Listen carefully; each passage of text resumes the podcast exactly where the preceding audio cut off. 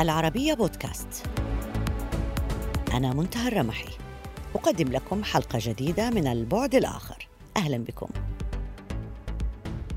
في عام 2017 وبينما الانتخابات الرئاسية الفرنسية محتدمة كتب المفكر الفرنسي الكبير دومينيك موسي مقالا حمل عنوان Is Emmanuel Macron the new Napoleon Bonaparte of France؟ هل إيمانويل ماكرون هو نابليون بونابرت الجديد؟ تشبيه ماكرون بنابليون تكرر في الصحافة الفرنسية لأسباب متعددة فكلاهما تولى الحكم وهو في سن صغيرة ومن خلفية مجهولة وفي ظروف صعبة وكان عليه أن يخوض صراعا في الداخل الفرنسي وفي الخارج الأوروبي وفي الدائرة الأوسع عربيا ومشرقيا عندما طرق نابليون أبواب المشرق العربي بحملته العسكرية الشهيرة تكون جيشه من جنود وأيضا من علماء. تسلح بالمدافع وأيضا بالمطبعة. وبينما انهزم العسكر في ثلاث سنوات دام تأثير المطبعة لمئتي عام. وارتبطت الفرانكوفونيه طويلا بالفن والفكر والنخب المثقفة في بلاد المشرق. فرنسا الحديثة تدرك هذا السر. هدير المدافع يثير الجلبة ولكن ضجيج المطبعة يستمر لوقت أطول. والسياسة الخارجية الفرنسية في ملفات عديدة تستخدم القفاز الحريري بدلا عن القبضة الفولاذية لتحقق نفس النتائج. حول ملفات السياسة الخارجية الفرنسية أرحب بضيفي من باريس السيد برنار كوشنير وزير الخارجية الفرنسي الأسبق. أهلا بك معنا سيد كوشنير. أهلا بكم. دعني أبدأ معك بالسياسة الخارجية الفرنسية والسياسة الخارجية للاتحاد الأوروبي. إلى أي مدى تمتلك فرنسا استقلالا في صناعة سياستها الخارجية بمعزل عن الكيان الأوروبي وقراراته؟ آه، سيدتي الواقع آه، العكس هو صحيح فأنا أعتقد أن الاتحاد الأوروبي هو الذي يتأثر بالمقترحات التي يطرحها ليس الرئيس الفرنسي إيمانويل ماكرون فحسب ولكن المقترحات المشتركة وهذه مسألة مهمة للغاية المقترحات المشتركة لفرنسا وألمانيا ودول أخرى لكن الأساس هو المحور الفرنسي الألماني آه، المتفق آه، أي أن فرنسا تتفق مع ألمانيا في ذلك. وفي الوقت الراهن هناك المؤتمر المجلس أو قمة المجلس الأوروبي.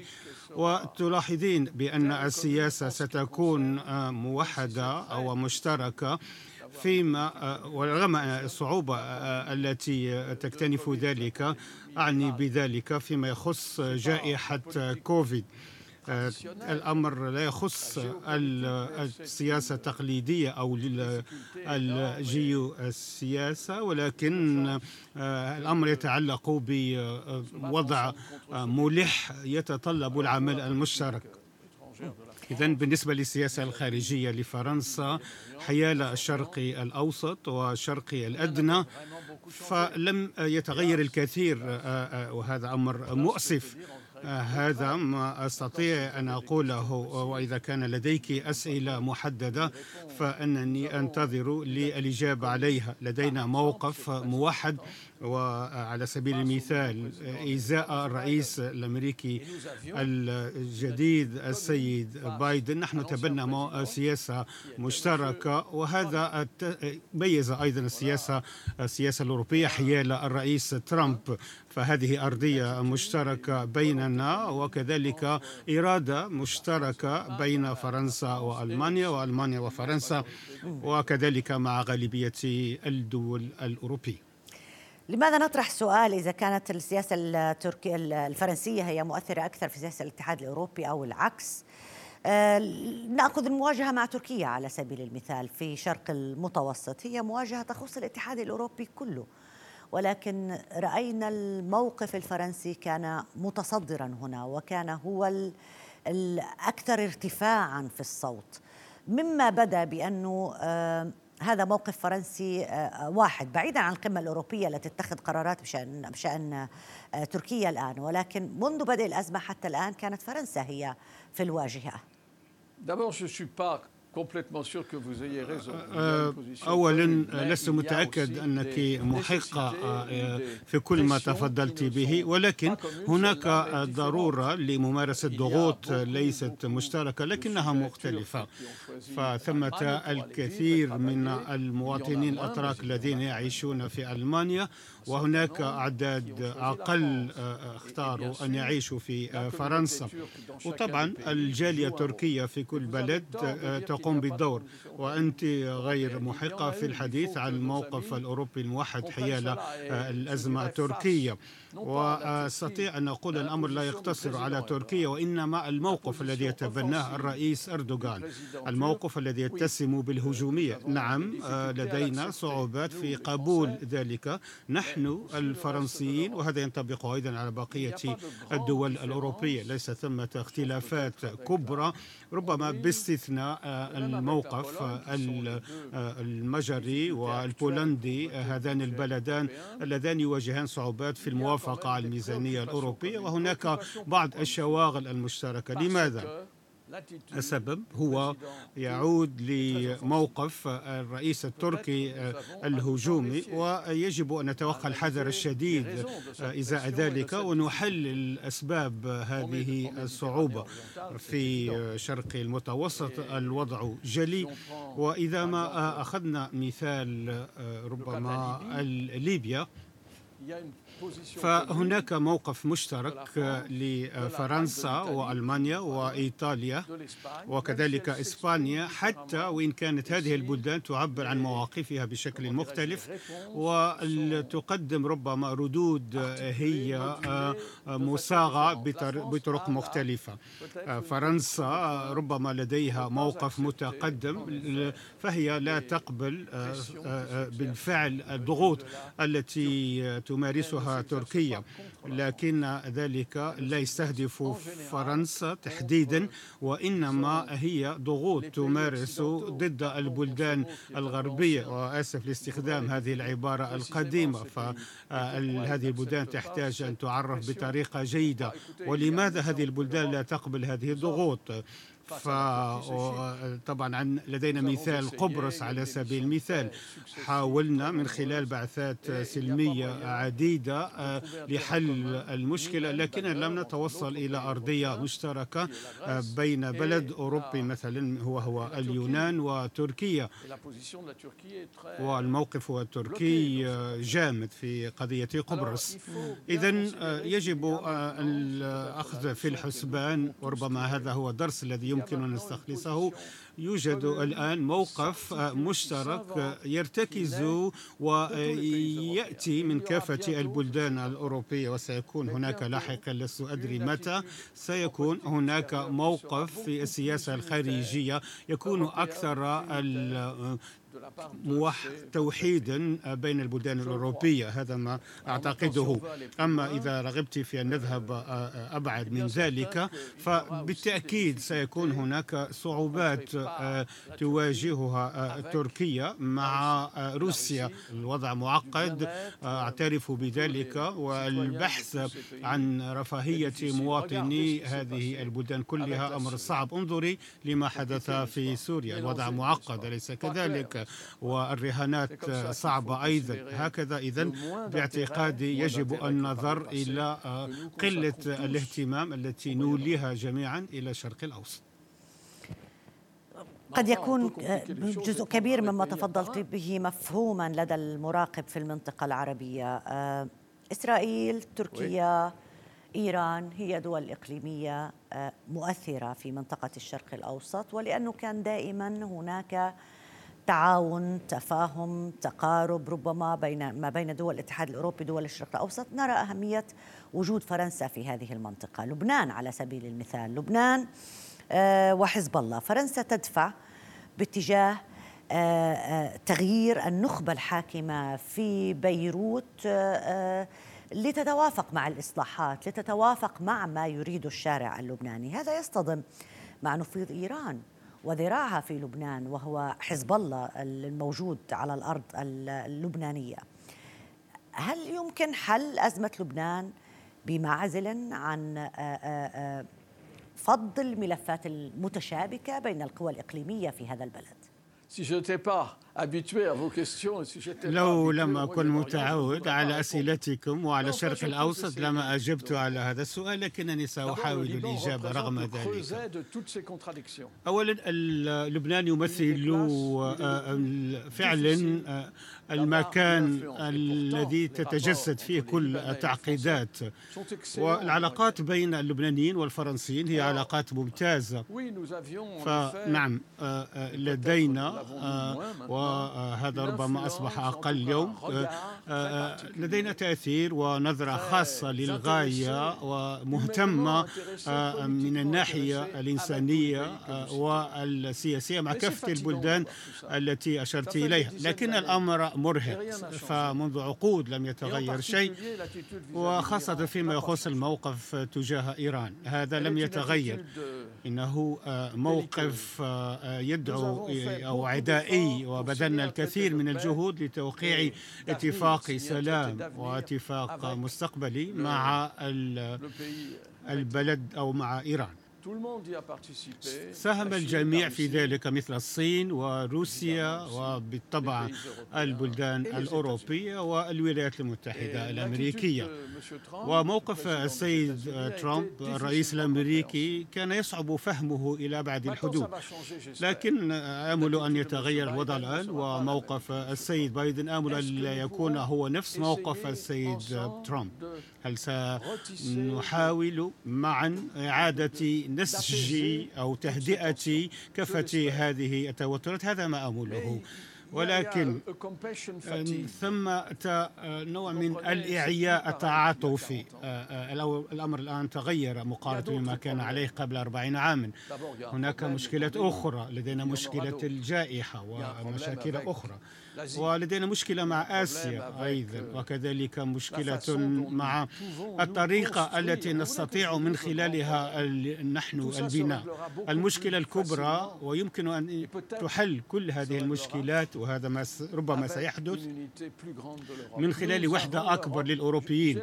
فلدي الانطباع أنني أتهرب من سؤالك. لا. هذا غير صحيح. فأوروبا معا يجب عليها أن تجد طريقة تتحدث إليها إلى إيران.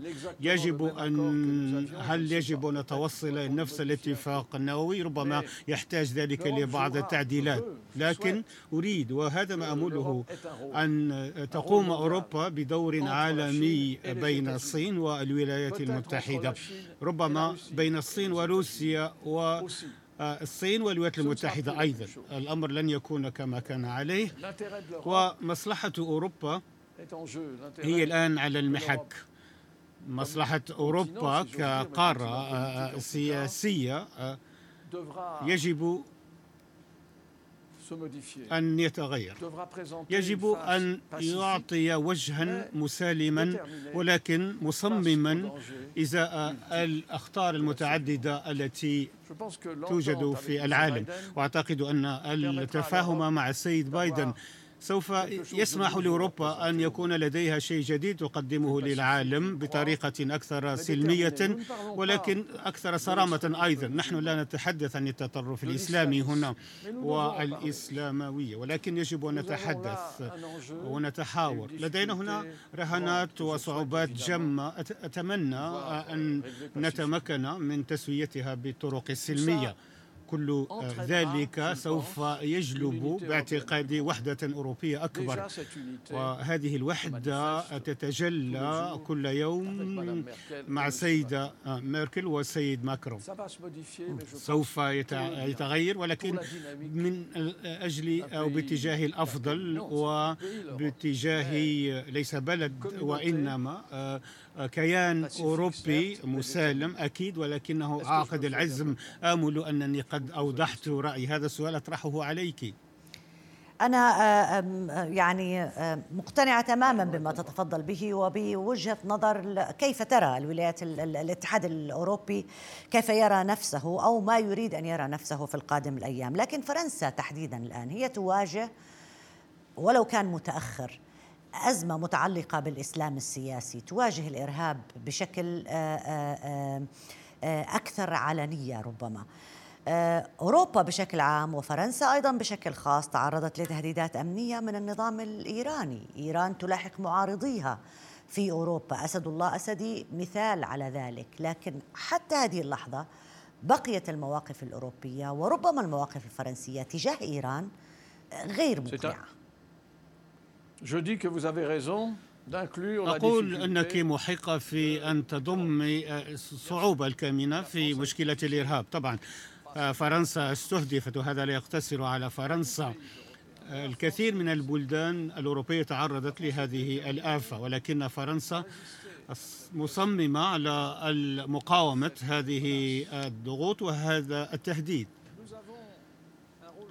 لدينا دور خاص علينا القيام به لأن موقف فرنسا لا يفهم بشكل واضح. ما أقصده هو علمانية الدولة الفرنسية. هي علمانية خاصة جدا. كافة الأديان مرحب بها في فرنسا. دون استثناء بما في ذلك الإسلام. والإسلام بشكل عام لأن لدينا الكثير من المسلمين يعيشون في فرنسا. ونحن لا نؤكد هنا عن الخطر الذي يمثله الإرهاب. القبول بسم الله لممارسات غير مقبولة وقاتلة. ربما هذا من الأسباب الذي أو التي تجعل أن فرنسا مصممة أكثر لما تمثله من مقاومة لهذا الإرهاب. فنعم علينا أن نتصدى وهذا ما نقوم به بالكثير من العزم لهذا الخطر. ولكن هنا أيضا أود وعلى الرغم عدم تساوي الردود الأوروبية إزاء هذا الإرهاب. أود أن نفهم أن أوروبا سوف تكون مصممة على التصدي للإرهاب. نحن لم ربما نقدر هذا التهديد حق قدره. ليس من السهولة بمكان تغيير السلوكيات وحتى السلوكيات الشخصية الفيزيائية والنفسية والإنسانية مع بلدان خاضت حروب على مدى قرون من الزمن. هذا أمر صعب صحيح وهي معادلة صعبة كان هذا هو أمل السياسة الأوروبية ويظل كذلك يجب تغيير العادات والتاريخ نفسه والسرد التاريخي أيضا وضرورة تغيير ذلك ولا سيما بين فرنسا وألمانيا. ولذلك هذه المسألة مهمة للغاية أن تتحاور ألمانيا مع فرنسا وكذلك بريطانيا على الرغم من انسحاب بريطانيا من الاتحاد الأوروبي. ترين أن المشكلة معقدة جدا. انظري كيف أن بلدان الشرق الأوسط لا تتفاهم فيما بينها فأن نتفاهم شيء رائع وأن يتم خلق هذه الوحدة الأوروبية. الأمر يتطلب وقتا وربما نحتاج لجيلين مقبلين لكن هذا هو أمل أوروبا. أن تلعب دورا كما قلت بين قطبين يتضحان الآن وهما الصين والولايات المتحدة. ولكن أيضا أن تقدم أوروبا مقترحا لتعاون مختلف. هذا ما أريد من أصدقائي في الشرق الأوسط أن يستوعبوا. تتحدثين عن لبنان. هذا ما أريد من لبنان أن يفهموا أيضا. لكن الوضع هناك معقد أيضا لأن هناك لعبة سياسيين في لبنان ورجال وربما نساء أيضا. لا يبرزن كثيرا في السياسة. حتى تعرفين أننا سعينا في وقت ما حل مشكلة وحتى بحضور أو بوجود حزب الله حاولت ذلك شخصيا ولكن يجب إعادة الكرة يجب تغيير لبنان أكثر من أي بلد آخر لكن الوقت أو هذا الجهد يحتاج لطول النفس والصبر على مدى سنين. أنا لا أفقد الأمل. حدثت حركة شعبية في لبنان أحييها مرة أخرى. مثلت الصعوبة في الشرق الأوسط. اللبنان ربما كان أصعب أن يتم توصل إلى الأخوة معنا ومع فرنسا تحديدا. أنا لا لا أفقد الأمل وأنا مستعد جدا لمواصلة هذه المواجهة والتحدي لهذه الصعوبة وتحلي بالصبر. إنها سياسة جميلة أن يسعى الإنسان لتحقيق السلم ليس مع نفسه ولكن مع الآخرين أيضا. لكن هذه مهمة رائعة. وفرنسا هي ربما أحد البلدان القليلة القادرة على القيام بدور وهذا يسري على أوروبا وفرنسا دون أوروبا هو أمر لا يمكن تصوره وهنا تكمن الصعوبة الأكبر حتى بالنسبة للبنان والشرق الأوسط. وأود هنا أن أقوم بدور لكن المهمة صعبة. واضح. شكرا جزيلا لك معالي برنار كوشنير وزير الخارجية الفرنسي الأسبق. ألف شكر لك على المشاركة معنا. شكرا جزيلا. في أغسطس الماضي وعندما زار الرئيس مكرون لبنان عقب انفجار المرفأ كتب غسان شربل في الشرق الأوسط قائلا يعرف مكرون أن دولة لبنان الكبير التي أعلنها الجنرال جورو قبل مئة عام تتحشرج وتلفظ أنفاسها. لم يبقى من لبنان الكبير إلا ثريا معلقة فوق الفراغ الهائل. إسوارة في يد القرن الذي ضاع. لم يبقى إلا فيروز. في ذكرى المئوية الأولى يزور بياع الخواتم السيدة التي تعتبر بحق آخر الخواتم في يد لبنان الكبير. وما زلنا في سياق الحديث عن السياسة الخارجية الفرنسية وملفات المنطقة وخاصة الملف اللبناني. وأرحب بضيفي المفكر اللبناني عبد الله النعمان. أهلا بك معنا. أستاذ عبد الله أهلا بك. البعض يرى بأنه الآن لبنان يعيش في أعمق أزماته منذ مئة عام. تتقاذف القرارات والصراعات ما بين باريس وطهران. هل مفتاح هذا المأزق اللبناني الداخلي بيد باريس اللي هي دولة الانتداب أو الاستعمار بيد طهران اللي هي الآن عندها نفوذ كتير كبير في لبنان بأذرعها في الداخل. أم بيد اللبنانيين أنفسهم الذين هم لا مع هذا ولا مع ذاك أو أو يعني الذين يريدون إمساك المصير اللبناني بيدهم. أنا أؤكد لك أن الأكثرية الساحقة من اللبنانيين تفضل وتطلب أن تحكم نفسها بنفسها ولكن التركيبه الخاصه والخصوصية والغريبة في الكون التركيبة الطائفية اللبنانية جعلت من كل مجموعة وأحيانا من آه، كانت تجتمع المجموعة بعض المجموعات آه، معا آه، لتعطي أذنيها إذا شئت إلى ما يقوله ما تقوله الدول العظمى. والدول العظمى كانت في السابق طبعا بريطانيا وفرنسا ثم أصبحت أمريكا والاتحاد السوفيتي. واليوم آه، هناك شعور بأن آه، الكلمة الفصل هي للولايات المتحدة الأمريكية بالرغم من آه، العلاقة الخاصة والعاطفية بين فرنسا ولبنان. تبقى فرنسا ضمن مبادراتها الطيبة والمشكورة. عاجزة أن تكون لها الكلمة الفصل خصوصا وأن الأمريكيين يتركون لها مجالا صغيرا من ال من ال التحرك والمناورة إيه، هل هذا يعني ان نفوذ طهران الأخيرة في هي للأمريكيين؟ في لبنان أكبر طبعا من نفوذ فرنسا؟ وطبعا لا لا لا, لا من الصعب ان أن نقارن بين النفوذين لأن لأن النفوذ الفرنسي هو خصوصا آه، قبل أن يكون سياسي هو آه، عاطفي وثقافي وسيبقى عاطفيا وثقافيا.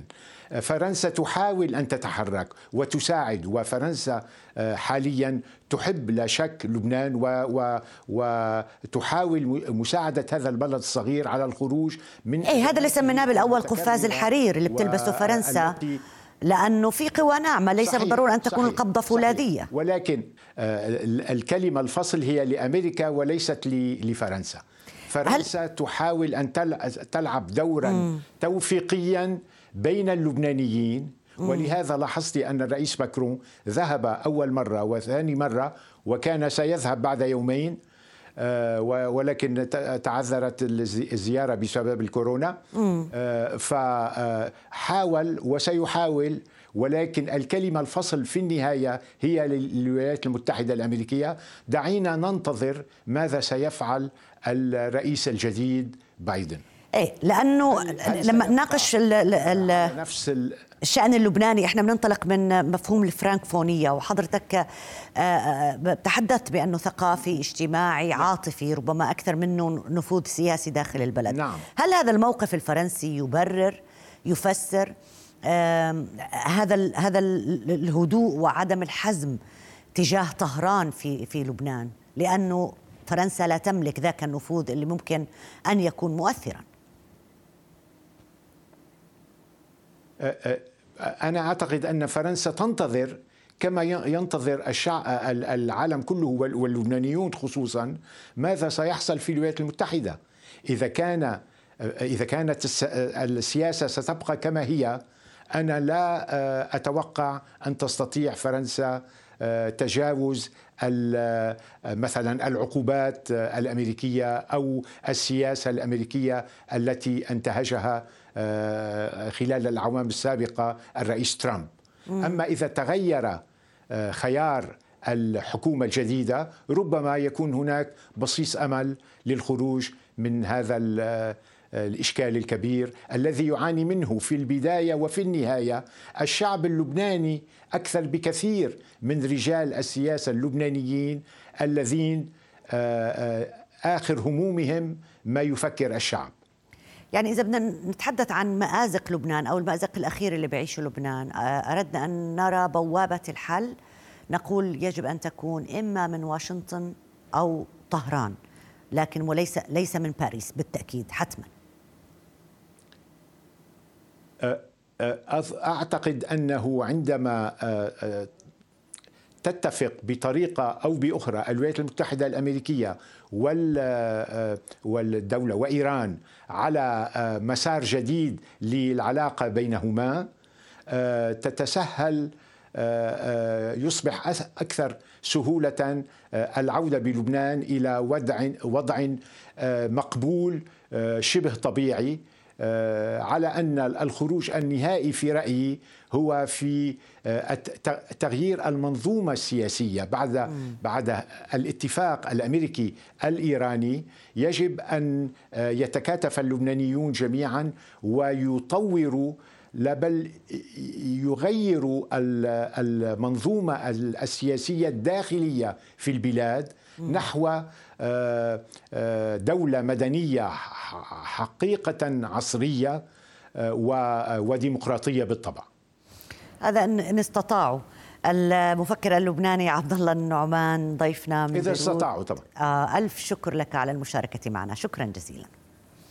بهذا مشاهدينا الكرام انتهت هذه الحلقة من البعد الآخر. تحية لكم. إلى اللقاء.